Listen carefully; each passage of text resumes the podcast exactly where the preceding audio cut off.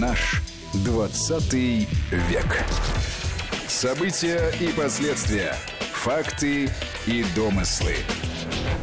Здравствуйте, уважаемые слушатели. В студии Вести ФМ Армен Гаспарян, Дмитрий Куликов и Гия Саралидзе. Приветствую вас, друзья. Приветствую. Добрый день. Как всегда в нашей программе, вот именно в этой компании, мы говорим о разных периодах отечественной истории, да и мировой истории тоже. Сегодня договорились поговорить о периоде в истории нашей страны, известной как «Оттепель».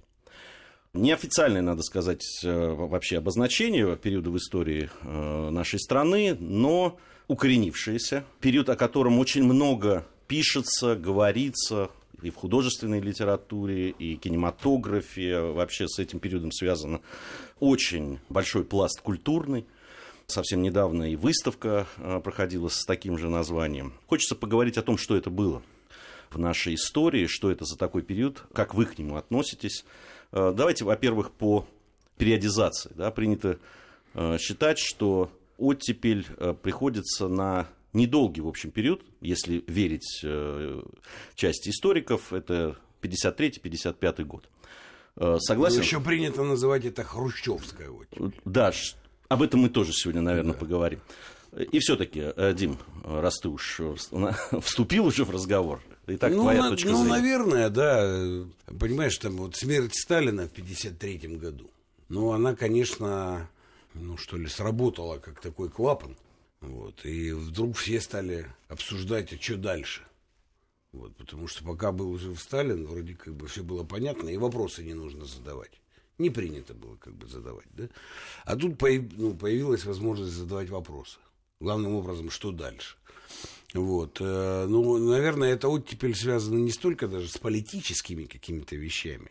Хотя, знаешь, вот можно же рассматривать оттепель в том смысле политическом, что они боролись, и там опять началась борьба за власть. Да, потому что там устранение Маленкова, например, да? Потом Жуков, который необходим был для того, чтобы устранить Берия, потом устраняют самого Жукова. И, наверное, к 1955 году там устанавливается уже тот самый волюнтаризм Хрущева. И оттепель закончилась. Если в политическом смысле, то для меня это только одно, что... это такой короткий период опять борьбы за власть, за установление личной власти. Вот. Но чаще ведь говорят это в культурном таком смысле. Хотя у меня тоже там много вопросов. Появляются там толстые журналы. Сама повесть Ильи Эренбурга, которая... с одноименным названием. Собственно, сам термин, как считается, появился именно оттуда. А именно оттуда. Вот. С другой стороны, понимаешь, как-то это все уживается в творческом пространстве оттепель, а бульдозерные выставки, крушение, так сказать, этих всех современных художников, как-то с оттепелью не вяжутся. Вот. Мне кажется, что во многом это такое все-таки... бульдозерная выставка-то попозже была. Ты разгон ты имеешь в виду в манеже этой выставки? Нет, в Беляево почему бульдозерная выставка, когда крушили картины художников? Когда Никита Сергеевич высказался о том, что там есть нецензурное слово, как он обозвал этих художников. Выставка манежа. Да, не хочу это все, так сказать, воспроизводить. Да? И все это одновременно, это и оттепель, и вот это, как-то не вяжется. У меня такое подозрение, что вообще конструкция оттепели на самом деле дооформилась гораздо позже, в 80-е годы, которые мы с тобой точно могли наблюдать, да? Вот, потому что там было принято трактовать оттепель как правозвестника перестройки. Вот в этой связке оттепель-перестройка, оно и оформилось как некоторый культурный концепт, а не столько как самостоятельное какое-то явление. Потому что, конечно же, оно было очень, очень противоречивым. Нифига себе оттепель, в результате которой первого секретаря снимают за волюнтаризм. Как...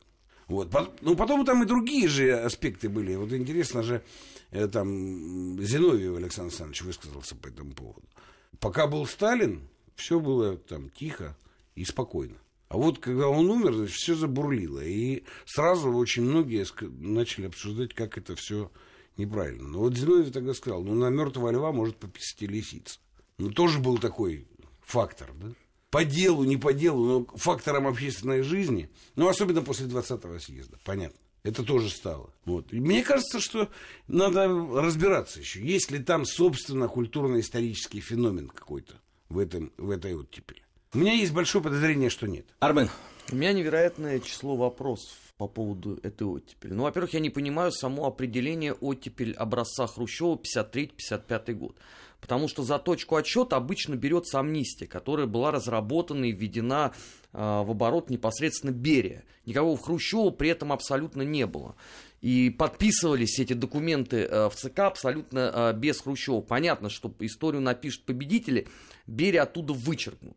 И все вот эти лавры по выпуску всех возможных жертв политических репрессий, начиная от бандеровского и эсэсовского контингента и заканчивая людьми, которые действительно попали просто ни за что, приписаны Хрущеву. Это первое. Второе. Я не очень понимаю, почему это речь идет о 1953-м и о 1955-м годе. Потому что, на мой взгляд, все начинается с 1956-го, когда официально начинают говорить о том, что вот у нас была чудовищная эпоха, и надо, значит, теперь бороться с культом личности и его последствиями. Потому что если посмотреть все воспоминания наших деятелей культуры, они все говорят о том, что вот именно после 20-го съезда они почувствовали себя другими людьми и в другой стране. Третий момент. Замечательно, конечно, что обычно под этим употребляется творчество Ильи Эренбурга. Я так напоминаю, что в годы предшествующие оттепели Илья Эренбург был одним из самых ярких писателей сталинской эпохи, со всеми вытекающими оттуда последствиями.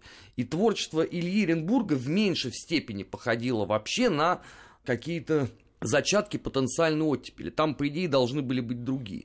Ну и, наконец, четвертое. У нас, когда говорят об оттепели, у нас старательно выносят за скобки главное – внешнеполитический урон, который понес Советский Союз после того самого доклада. О внешнеполитических последствиях оттепели мы еще поговорим. Вот по поводу все-таки культуры и воздействия именно тех процессов, которые начались в 1953 году на то, что стало происходить в области культуры. Прежде всего литературы, наверное, надо говорить, и позже кинематографа. Все-таки вот этот романтический образ оттепели, а он, безусловно, романтический, да, и это мы можем видеть и сейчас на примерах тех фильмов, да, там, и литературных произведений, которые появляются, и документальных каких-то программ, документальных фильмов. Все-таки оттепель имеет такой романтический ореол, флер такой романтический. Да, там все вот эти ставшие уже классикой кадры, когда начинается ледоход, да, вот что-то трогается, бегут ручьи, наконец солнце проступило. Да, это же абсолютно такие, ну, можно сказать, мемы, да, как бы сейчас молодежь сказала. Да. Знаешь, что интересно? Вот ты это все сейчас записал так красочно и справедливо, я считаю. Но при этом вот мы начали с датировки 1953-1955. Это та линия, которую Армен затронул. Ну, вообще-то, давайте так посмотрим. Убрали из кодекса уголовного статью «Враг народа» в 1958-м. Это через 3 года, когда уже типа оттепель закончилась. А то, что Гия ты описываешь про литературу и кинематограф, так это вообще самый конец 50-х и начало 60-х. Ну, там, включая фильмы «Я иду шагая по Москве», да, там, ну, там замечательные. «Чистое небо», наверное, один из, да, Григория Чухрая, где прямая отсылка к тем событиям, которые происходят в начале 50-х. Но это 63-й год. Это 63-й. Я вот подглядываю, я не помню, я подглядываю. Это 63-й год. Совершенно верно. Вот. Но на секундочку, это никак не вписывается в рамки 53-55. Нет, здесь идет осмысление того, что произошло с этой точки зрения. Да? То есть художники осмысляют то, что произошло там 10 лет назад. Ну, наверное. Но, знаешь, там, может быть, символом всего этого была там публикация Солженицынского «Одного дня Ивана Денисовича». Да, там, при моем сложном отношении к Александру Исаевичу, вот, но я считаю, что это произведение, оно действительно выдающееся. И оно свою роль сыграло во всем этом, это точно. Да? Ну, вот мы упоминали уже появление толстых журналов. Поэтические эти вечера, да, назовем их так, ну, выступления поэтов, вот, которые действительно сдвигают рамку дозволенного. Но это сдвинулось. Если сравнить с тем, что было там при Сталине, ну, и то, что было потом, ну, действительно появилось вот это пространство, ну, там, большей дозволенной свободы. Да, наверное. Вот. Являлось ли это каким-то особым феноменом, таким историческим, который надо как-то изучать? Я в этом не уверен. Ну, потому что, понимаешь, вот если поэты, ну, там поэты Серебряного века, да, на 50 лет раньше возьмем. Ну, а вот это явление в литературе. Безусловно, да? Так же, как Рождественский, Евтушенко, Вознесенский, Ахмадулина в 60-е годы. Безусловное явление.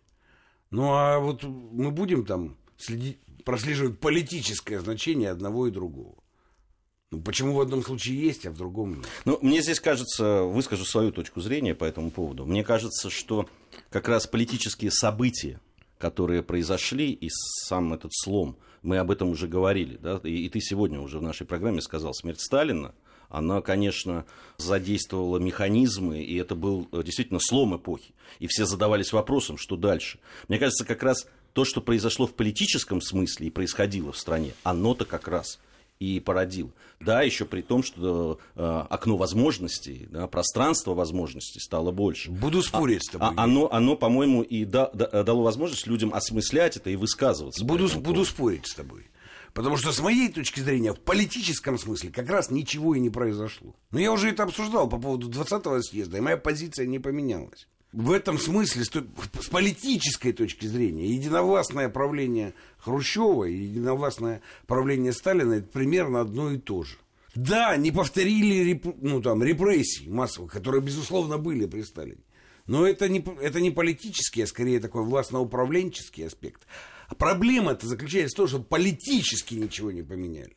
Хрущев сделал все, чтобы установить свою единоличную власть, критикуя культ личности. Вот это вот пространство литературы работало, извини меня, таким клапаном, в принципе, которое удачно это маскировало.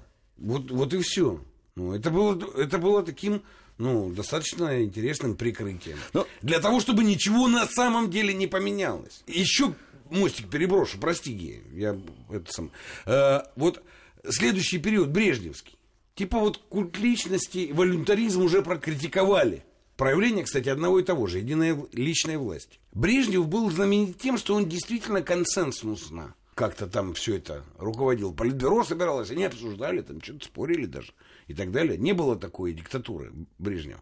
Но обрати внимание, в публичном пространстве, вот если где искать культ личности, то это только во времена Брежнева. 4-жды герой, 28 орденов, я не знаю, там, орден Победы, который никому...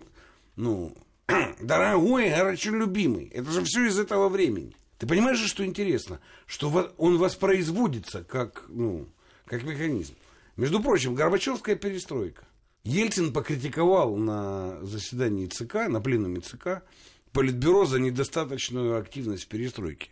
Горбачев Ельцина выгнал из политического пространства. А Ельцин сказал, что в Политбюро устанавливается культ личности Горбачева.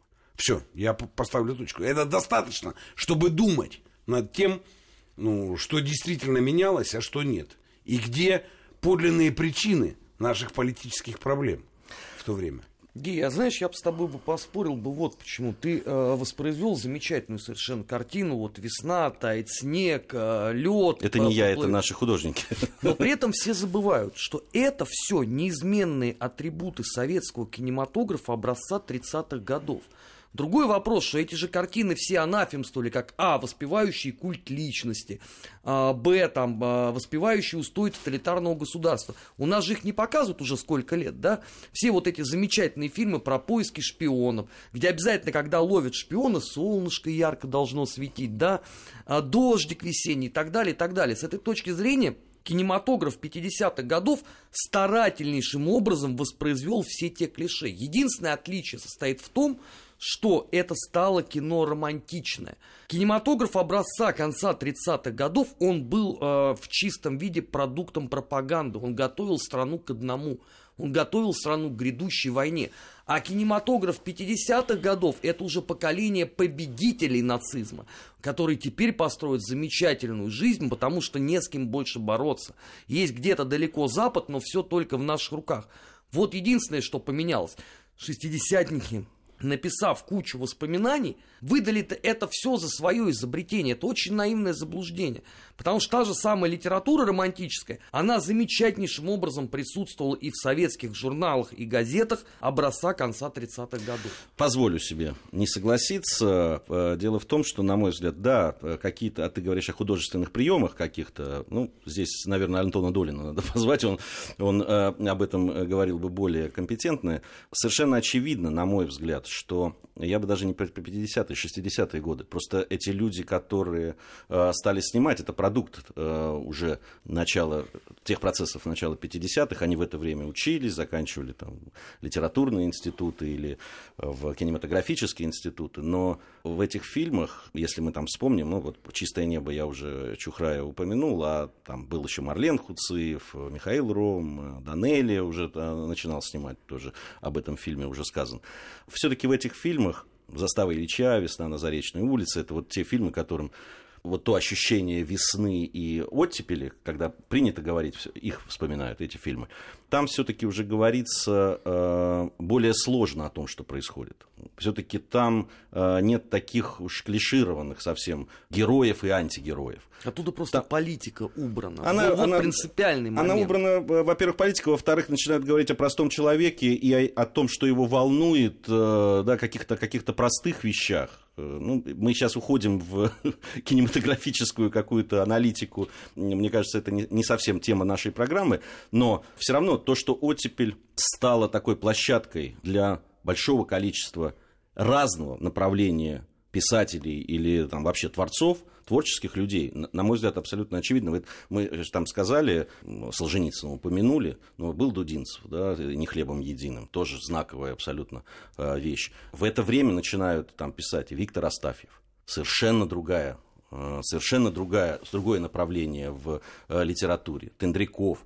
Да, которые начинают говорить, да, тогда появляется эта плеяда людей, которые о деревне пишут, о том, что с ней происходит, о простых людях, и то, как они пережили то время, которое было. Здесь, мне кажется, нельзя упрощать. С другой стороны, наверное, к политическим изменениям в стране, о которых ты, Дима, говорил, это касательство мало имеет. Здесь просто люди получили свободу творчества. Они получили возможность рассказывать о том, что видят, и то, что осмысляют. Ну, наверное, до какой-то степени, да. Но, понимаешь, вот такая свобода вне политической рефлексии, вот, это всегда, я бы сказал, контрпродуктивно во многом, да, потому что если вы сказали «А», да, так говорите и «Б», потому что вот это вот двоемыслие, ну, или чуть-чуть разрешу, ну, когда надо, я все время запрещу. Это же проходит вплоть вот до... Я не случайно упомянул Горбачева и Ельцина. Горбачев провозглашает гласность, открытость, перестройку, демократию, демократизацию. Ты провозглашаешь демократизацию. Но у вас в ЦК партии, в политическом органе, происходит дискуссия. Впервые за много лет нашелся какой-то Ельцин, который, ну, там, имеет свою точку зрения. И ты, главный демократизатор и либерализатор, выгоняешь его из политического пространства. Я сейчас не защищаю Ельцина. И даже не обсуждаю, что именно он критиковал. Я на логическом уровне пытаюсь зафиксировать эту ситуацию. И Ельцин отправляется бороться за власть вне политическое пространство. В другое совершенно, понимаешь. Ну и в конце концов эту власть потом захватывает. Но нельзя быть слегка беременным. Невозможно. Либо вообще не начинайте, да, и понимаете, что в какой-то момент вам придется все это радикально менять. Вот. Либо если вы это начинаете, то не контролируя, то вы теряете управление. И тогда не вы что-то будете делать, а ситуация вами будет делать. И другие игроки. Ну так в конце концов и произошло. А это вот ровно то, о чем мы говорили тогда при 20-м съезде. Между прочим, если ты посмотришь, вот мы обсуждали годы перед революцией 17-го года. Ведь то же самое произошло в нашем российском обществе, имперском обществе тогда. Потому что вечно мечтающая, черт знает о чем, интеллигенция царского периода. О свободе, равенстве и братстве. Мечтают. Да, но спроси их, как она должна быть реализована в России.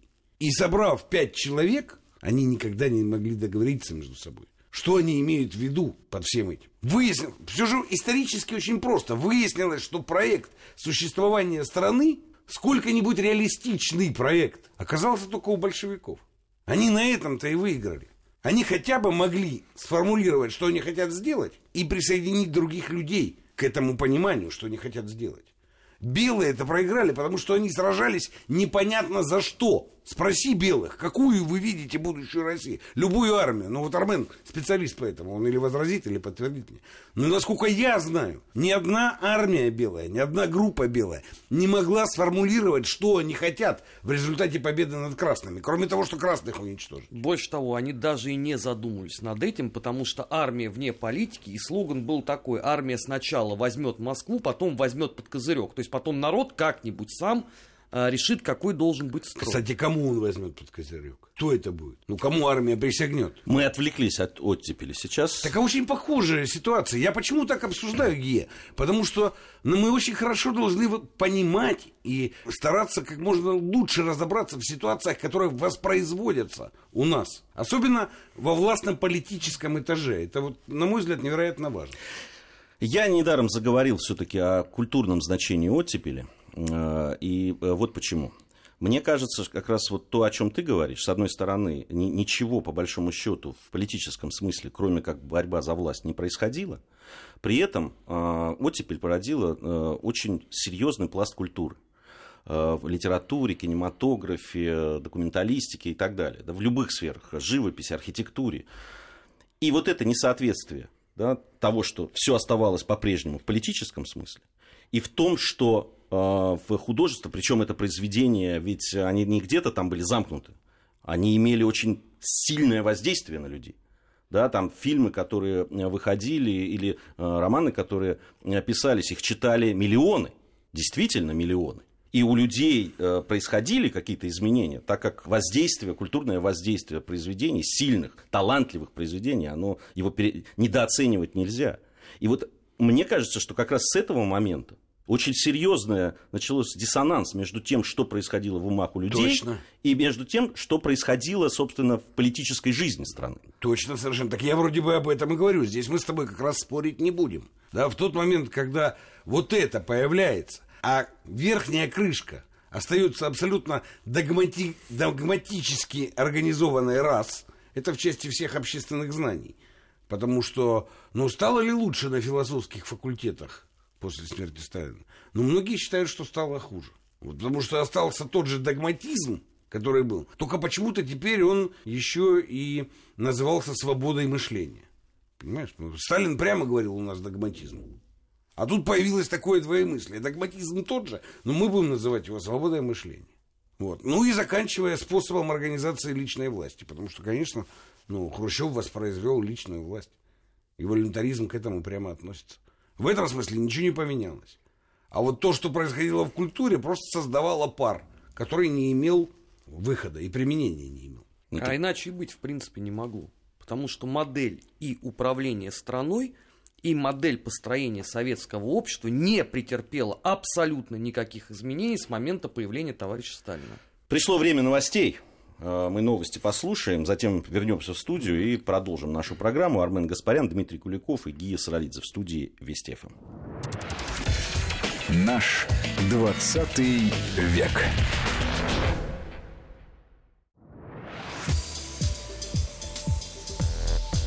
Наш 20 век. События и последствия. Факты и домыслы. Продолжаем нашу программу. Сегодня говорим о оттепели, о периоде в истории нашей страны, который принято вот так называть. Армен Гаспарян, Дмитрий Куликов, Гия Саралидзе в студии Вести ФМ. Вот еще один аспект, который, мне кажется, надо бы затронуть. Очень много говорится о том, что именно в это время начинается трансформация советских органов безопасности. И, кстати, вот когда мы говорили о художественных... Странно. Вот я такого еще не слышал про трансформацию. Есть такая трансформация. Считается, что вообще в это время, кстати, и благодаря художественной литературе и фильмам, которые появились в это время и чуть позже, вообще слово «чекист» становится там где-то с отрицательной коннотацией. Вы, Армен, ты не согласен? Абсолютно. Во-первых, реформа органов государственной безопасности была произведена сильно раньше, то есть еще перед войной. Никакого отношения ни к Хрущеву, ни к оттепели это, в принципе, не имело. то, о чем, вот я так понимаю, что это идет такой отсыл к принципиально новой структуре Министерства государственной безопасности, но, извините, оно работало абсолютно по тем лекалам, которые были созданы в эпоху Берии. Я больше не про даже... Это если внешний контур брать, да? Я про репутацию. Если брать про репутацию, то опять ситуация диаметрально иная. Потому что по количеству произведений, воспевающих чекистов, и в художественной литературе, а уж тем более, если мы берем вот этот кинематограф, там, я так напоминаю, что вот как раз на эпоху Хрущева-то и появляется это эпическое произведение «Ошибка резидента», которое потом, да, на протяжении 20 лет экранизировалось, то уже большего памятника сотрудникам Комитета государственной безопасности и вообще силовых структур было сделать нельзя. Вот, кстати, в этом принципиальная разница. Если в 30-х годах старались в основном плакатами или газетными публикациями вот в том-то и дело. Создать образ чекистов. Ошибка резидента, они там люди. Ну, они люди. Технология освоена. Они там, да, там люди могут ошибаться. Они работают сначала на врага, потом становятся нашими прекрасными чекистами. Начинают работать на стороне добра. Он не мог такой фильм и такое произведение появиться в 30-х годах. Так я об этом и говорю. В принципе, тогда была совершенно другая эпоха. Каждому овощу свой сезон. Этот фильм и эта книга могли появиться только тогда, после уже окончания Великой Отечественной войны. Потому что до нее весь этот смысл терялся изначально. Трагедия графа Тулева состояла в том, что он же через концлагерь прошел, там вживался в образ. Ну как ты это сделаешь в 1937 году там, или в 1935? Нет, а ты сейчас о частностях говоришь. Я говорю о том, что и вот те люди, которые говорят о трансформации и о повышении репутации. То есть нужно, после всего, что было вывалено за эти годы, нужно было... Как-то все это новое рождение должно было произойти, понимаешь? Даже там же есть слова академика Сахарова по поводу КГБ, который сказал, что Комитет государственной безопасности стал цивилизованным. Он, правда, говорит, что обрел лицо он пусть не совсем человеческое, но уже не тигриное, он говорил. Даже вот академик Сахаров признавал это. Вообще, по-моему... Ты знаешь, у меня такое ощущение, чепуха какая-то. Да, бантики, да, которые к делу не имеют отношения большого. Но смотри, что можно сформулировать. Это действительно интересно, да, вот то, что ты говоришь. Действительно, ведь в конце 50-х, 60-е годы появляется довольно много фильмов о деятельности нашей разведки и контрразведки. В принципе, устанавливается общественная доминанта в сознании, что КГБ – это прежде всего разведка и контрразведка. Вот. Не какие-то там... подавление чего-то, да, разведка и контрразведка. Ну и действительно появляется ошибка. Все это условно заканчивается Штирлицем, да, это 17 мгновений, это вершина этого всего дела. Вот, и появляется у нас свой шпионский детектив, которого не было, действительно. У нас ведь в сталинском кинематографе там эти все шпионы были очень карикатурные. Всегда, да. Вот. А в принципе здесь появляется действительно жизнь людей. Наших разведчиков и контрразведчиков, и врагов, и враги умные, между прочим. Часто они даже обаятельные, симпатичные. Вот. Но в этом смысле действительно это новое явление. Да? Но связано во многом, мне кажется, было с тем, что телевидение появилось. И стали возможны сериалы, где можно рассказывать такую долгую историю, да? Вот, из нескольких серий, последовательно разворачивать характеры линии. В этом смысле мы были вполне конкурентоспособны и делали такую продукцию, которая собирала миллионы зрителей. Имело ли это эффект? Безусловно. Многие хотели, не знали, правда, как, потому что это была тайна, но многие хотели пойти работать разведчиком или контрразведчиком. Это было привлекательно, то, как это показывали. Не вижу здесь никакой вообще проблемы. Почему надо... Нет, а проблемы нет. Это мы говорим о том, что происходило. Но это новый фактор. Это безусловно, новый фактор. Здесь я с тобой согласен. Это то, что оттепель, безусловно, то, что мы называем оттепель этим периодом, что она породила и что она дала. Знаете, хочу еще... Да вот... я бы вот опять же поспорил, Гия, извини, у меня сегодня эта роль такая с тобой спорить. Давайте. Классический вот этот вот сериал про наших шпионов и обаятельных людей, это «Операция Трест». 67-й год выпускали к 50-летию революции. Я хочу сказать, что писалась книга, естественно, сильно раньше, в 62-м году. Но она с таким же успехом, ровно теми же словами, могла быть написана в 30-х годах. Там с этой точки зрения не поменялось ничего. Если открыть саму книгу, это безумная нудятина. А вот этот вот эффект разорвавшийся, да, про советскую контрразведку, вот эти фамилии, которые выплыли через 30 лет, да, все же расстреляны в 37-м. Это же только игра актеров блестящая, да, это и Банионис, и Касаткина, и Джигарханян, и Горбачев и так далее. Что не будь этого, никто бы на эту книгу внимания не обратил. Она очень чудовищная, если это вот вообще можно так сказать. Чудовищная в литературном смысле? С точки зрения литературы. Она написана неудобоваримым языком. Не, ну, понимаешь, для этого я работал сценаристом. Сценаристом для этого... Не, ну, это просто мы сейчас говорим о... Да, там есть литературная основа и есть новое воплощение в кинематографе. Нет, просто эта литературная основа, она могла быть и в 30-х годах точно такая же. Она могла быть, но не появилась. И не появилась она, потому что не было ни таких сценаристов, ни таких режиссеров, которые готовы были это делать так по-новому.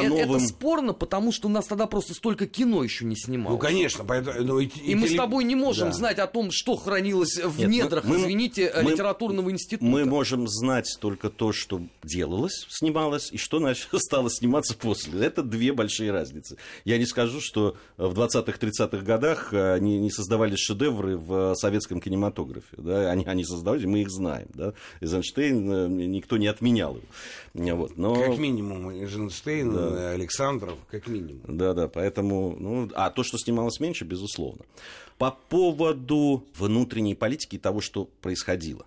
Оттепель — это не только вот эта эйфория, но это и там зафиксированные массовые беспорядки, которые подавлялись. Там несколько аспектов, понимаешь? Во-первых, вот давай, так сказать, к совести интеллигенции, которые про оттепель так говорят, да? Вообще-то надо помнить, что вообще-то это время, когда религиозные гонения были достаточно суровыми, да, и...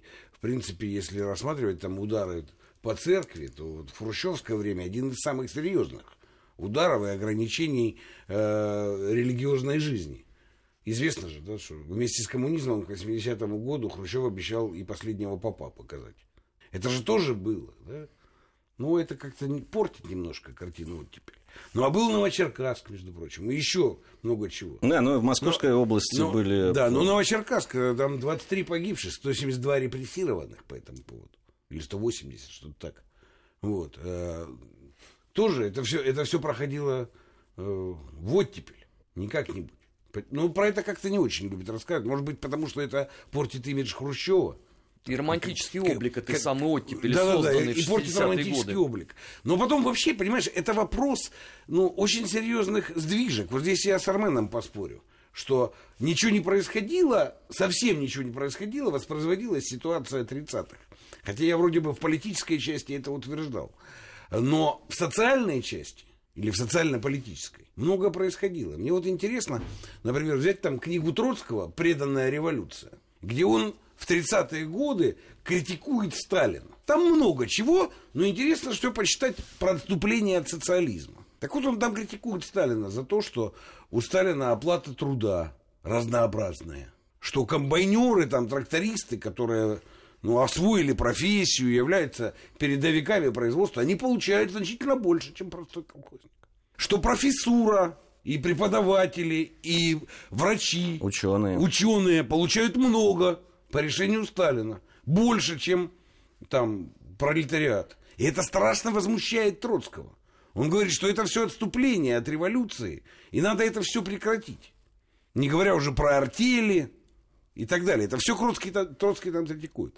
Так вот, Никита Сергеевич Хрущев реализует все, за что в этой книге Троцкий критиковал Сталина. Появляется уравниловка, проявляется до уничтожения деревни, в том смысле, что запрещают скотину даже держать. И эти участки там ограничивают, и размер туалета на твоем участке. Это все при нем было, при провозвестнике оттепели. И уравниловка в высшей части с преподавателями, профессорами. Закрывается коммерческая торговля, начало дефицита, кстати, отсюда. Вот это, кстати, тоже все оттепель. Почему мы это все не анализируем? Каков был удар или там вклад в будущее крушение страны путем вот такой социальной гомогенизации? Когда, в принципе, получилось, что есть номенклатура, вот они, да, и все остальные. Исчезла структура между номенклатурой, учеными, интеллигенцией, рабочими, которые обладают высокой квалификацией. Вот Гоша, вот этот из... «Москва слезам не верит». Это уникальное придуманное событие. Рабочий для 70-х годов. человек за станком с такой оплатой труда и квалификацией. А для там, конца 30-х это отнюдь не уникальная вещь. Продолжим мы совсем скоро. Небольшая пауза в нашем разговоре. Армен Гаспарян, Дмитрий Куликов и Гия Саралидзе в студии Вести ФМ. Сегодня говорим о оттепели. Наш 20 век.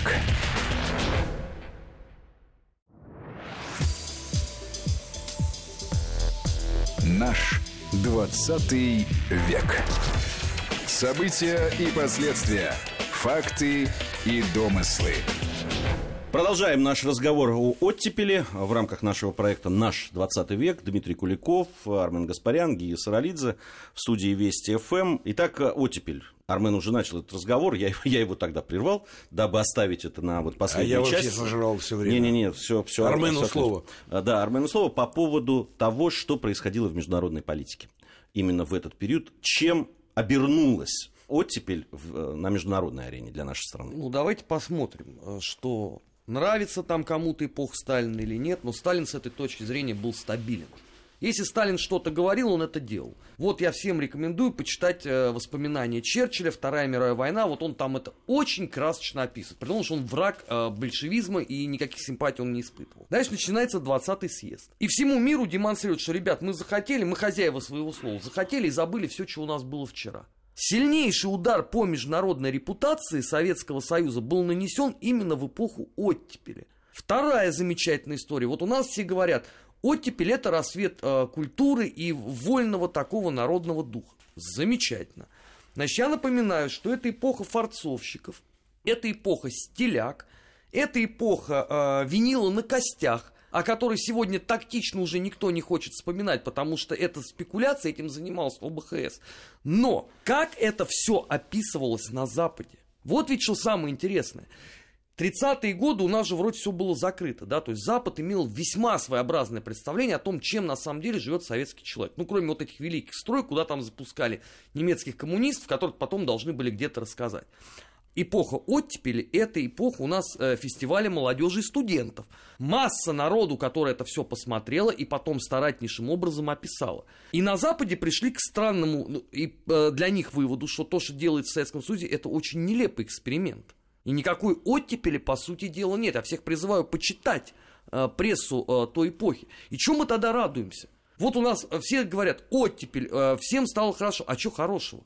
Ну, что вам хорошего? Внешнеполитический урон есть. Вам только фильмы хорошие сняли и дали их посмотреть. Ну, хорошо. А что, при Сталине вы не смотрели «Волга-Волга»? Ну что, а при Сталине у вас не было романтичной литературы, чтобы землю в Гренаде крестьянам отдать? Ну, пожалуйста. У вас единственное, что появилось новое, это классика жанра лагерных рассказов.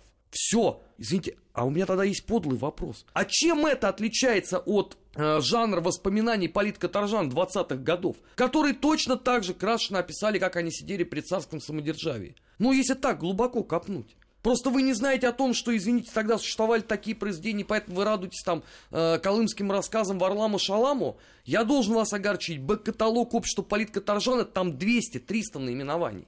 И чего? Кто-то это разве воспевает? Зато на Западе пришли к правильным выводам, и нам же это потом стали надевать на голову. И когда Хрущева сменяет Брежнев, какой тон публикаций? Ну, нормально, Советский Союз вполне себе волен так поступать.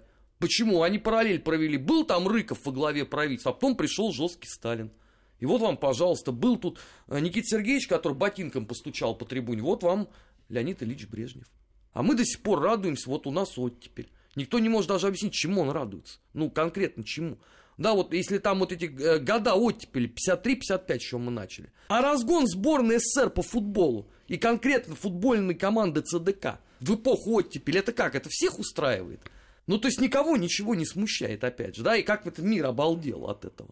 А трагедия футболиста Эдуарда Стрельцова тоже в эпоху оттепели. Кто-нибудь вот сопоставляет вот эти события? Ничего подобного. Потому что трагедия Эдуарда Стрельцова подается как торжество советского беззакония. А то, что это произошло ровно в эпоху оттепели, никого не интересует. Ну и как жить с этим дальше? Ну, по поводу... Ну, международный все-таки контекст. Да. Не так много у нас времени, я бы поспорил. Ну, может быть, еще у меня будет время. Ну, поспорь, ладно.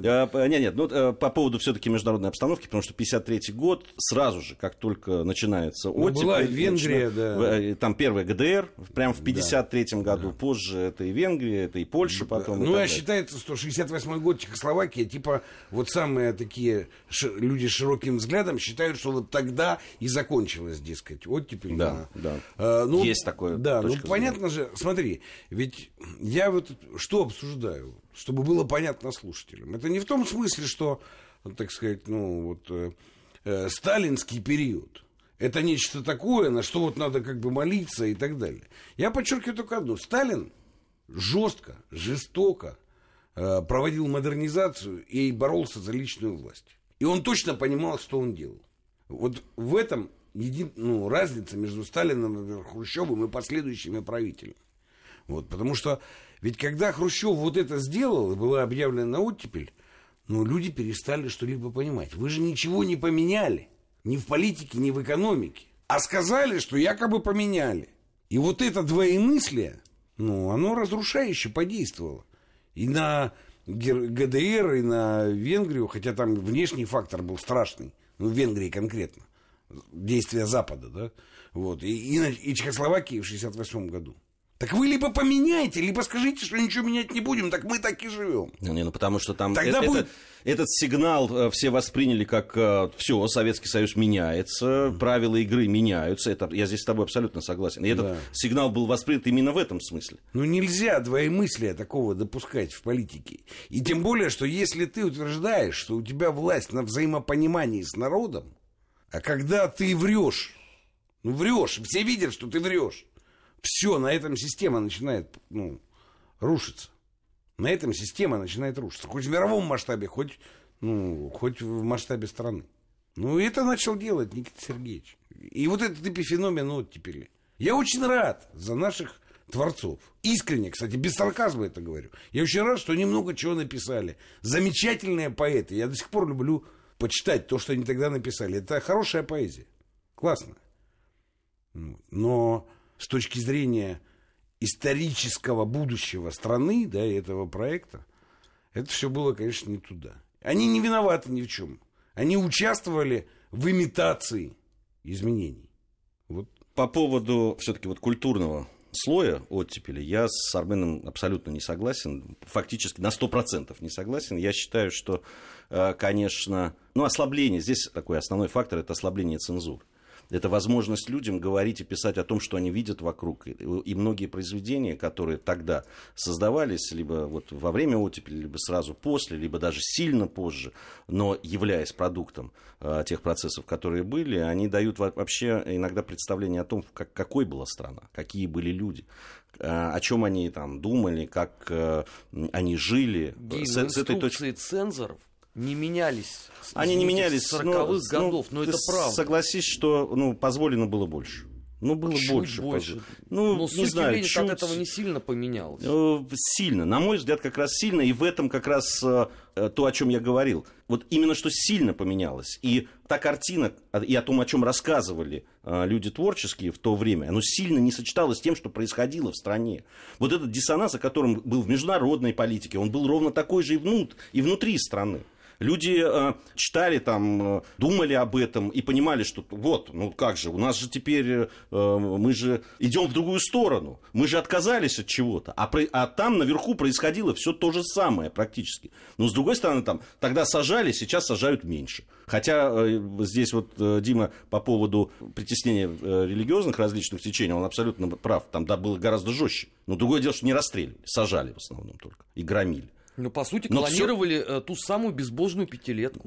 Мне все-таки кажется, что как раз за счет того, что это были действительно очень талантливые и великие произведения в это время сделаны и появились, как раз этот диссонанс, это раздвоение, оно было таким серьезным.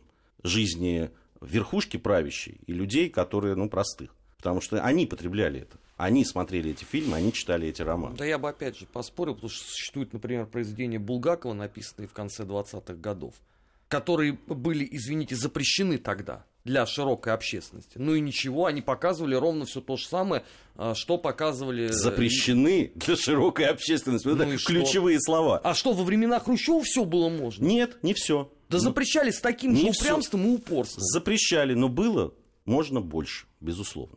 И мне кажется, с одной стороны, открыли эти клапаны, а здесь, как вот в этом, в творчестве открыли, а, как Дима говорит, сверху было закрыто так, что даже пара, который создавался, ему некуда было деваться. А уж тем более куда-то двигать в какую-то сторону, придавать какое-то движение, направление какому-то правильному. Не, ну тут еще один момент, вот в чем, наверное, Армен прав, я бы подчеркнул еще вот эту исторический смысл. Понимаешь, ну действительно происходит смена поколений и смена эпох. Это естественная часть исторического процесса. И просто вот к 50-м, 60-м выросли дети революционеров, ну и даже некоторые внуки, и дети победителей, и сами победители, они получили образование, между прочим. Понимаешь, вот вся история, начиная от ликбезов, рабфаков, и заканчивая организацией МГУ, и всей системы факультетов, которая там появляется, и тому уровню образования, который появляется сразу после войны, и вот они к 60-м это были выпускники. Абсолютно согласен. Это те, кто тогда поступили там, после войны. Там были люди, которые могли потреблять то, что производили творцы. Те люди, которые могли это осмыслять. Здесь я абсолютно согласен. Во-первых, их и не было в 20-х и 30-х. А их не было в 20-х. Здесь я согласен. Да, конечно. Здесь то есть, понимаешь, в этом смысле структура социума естественным образом, ну как естественно, в кавычках, в результате сталинского проекта развилась до этого. Ведь это, ничего нового там не было, ни в образовании, ни в здравоохранении, ни в культуре, ни в искусстве. Заложено проектно. Просто сталинский проект до этого дошел. Он произвел массовое, образованное в целом, по большому счету, да, население. Здесь согласен. Здесь и вот дальше, было и вот дальше элитка, номенклатурка, вместо того, чтобы понять, что ситуация изменилась, и надо менять и принципы управления, и принципы политики, ничего не сделала для этого. Ничего. Точка. Ставим на нашем разговоре здесь точку. Понятно, в этом разговоре. Через неделю, я надеюсь, вновь мы выйдем в эфир. Армен Гаспарян, Дмитрий Куликов, Гия Саралидзе. Всем спасибо. Наш 20 век.